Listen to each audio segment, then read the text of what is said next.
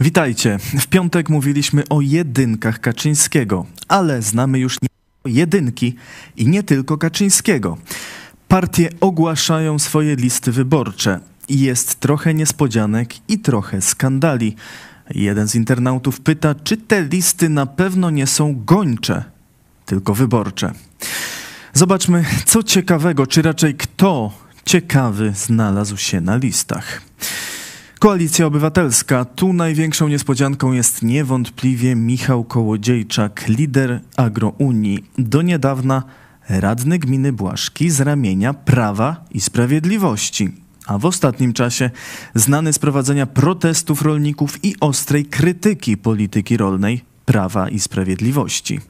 Za niektóre z akcji protestacyjnych usłyszał nawet zarzuty, jak na przykład za okupację gabinetu wojewody lubelskiego w grudniu zeszłego roku.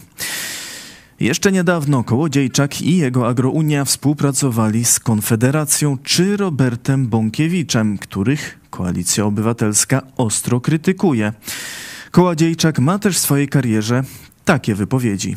I dzisiaj nie ma w Polsce odważnych polityków, którzy podjęliby odpowiedni dialog, czy to z jednej strony z Angelą Merkel, czy z Władimirem Putinem, żeby powiedzieć, w Europie mamy takich samych ludzi. Musimy się normalnie dogadać.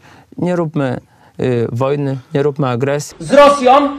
Co zrobiliście z Rosją? Pokłóciliście nas z Rosją, z największym klientem. Ale Donaldowi Tuskowi to chyba tak naprawdę nie przeszkadza. Liczy zapewne na przejęcie części głosów oburzonych rolników.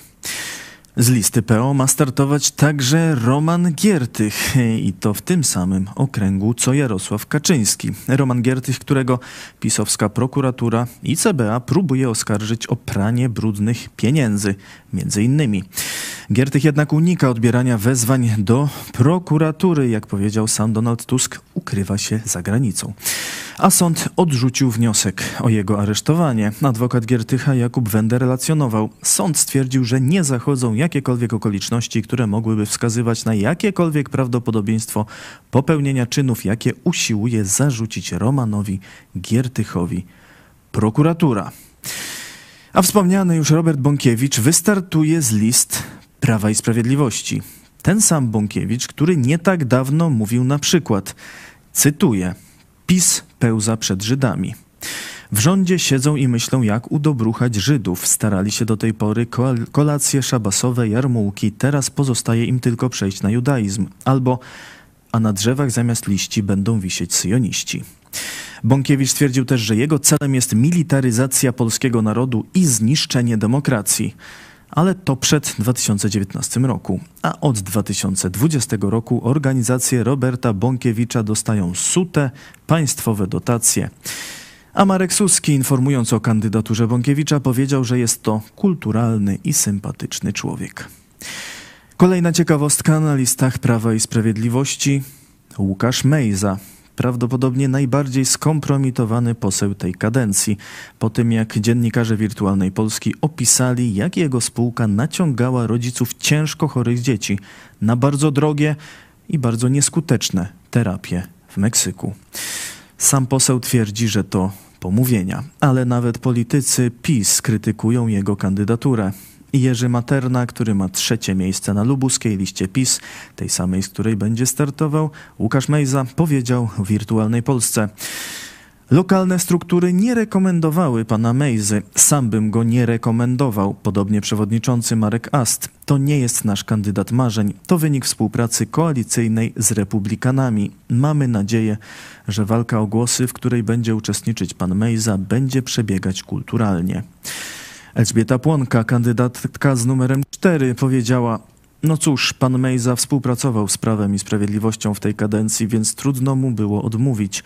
Jest to na pewno osoba kontrowersyjna. To, co się działo wokół niego, wywołuje niepokój. Mam nadzieję, że to nie będzie sprawa karna, bo to by było bardzo niedobre. A co zyskuje PiS na kandydaturze Łukasza Mejzy? To jest trochę tajemnica, bo raczej swojej bazy wiernych wyborców PiSowi nie przyprowadzi.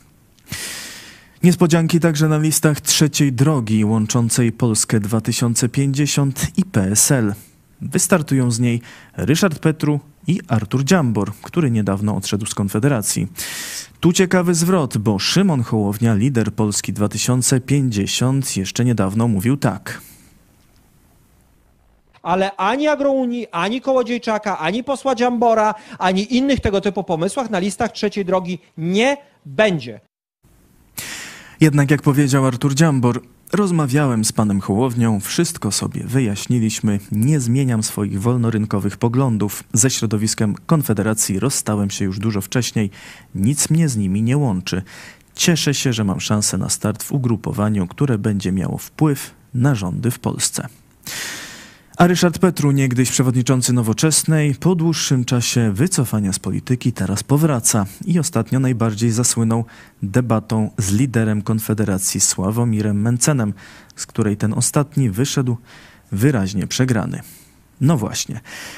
A skoro już mowa o Konfederacji, to tu jest cała gama nietypowych osobistości. Na przykład szef sztabu Witold Tumanowicz, który twierdził, że jesienią Konfederacja pogoni Ukraińców i Żydów. Konrad Niżnik, który twierdził, że Żydzi są potomkami szatana, czy Tomasz Stala, jedynka Konfederacji w Katowicach, który choćby wydał książkę z cytatami Adolfa Hitlera. Wybory 15 października, a my do tego czasu postaramy się Wam znaleźć także kandydatów, na których może nie będzie wstyd oddać głos. Zapraszam do śledzenia naszych profili na YouTube, Facebooku, Instagramie i Twitterze. Zachęcam też do wsparcia telewizji Iść Pod Prąd na stronie iśpodprąd.pl ukośnik wsparcie. Dziękujemy za komentarze i subskrypcje. Do zobaczenia jutro i zapraszam na dogrywkę o 18.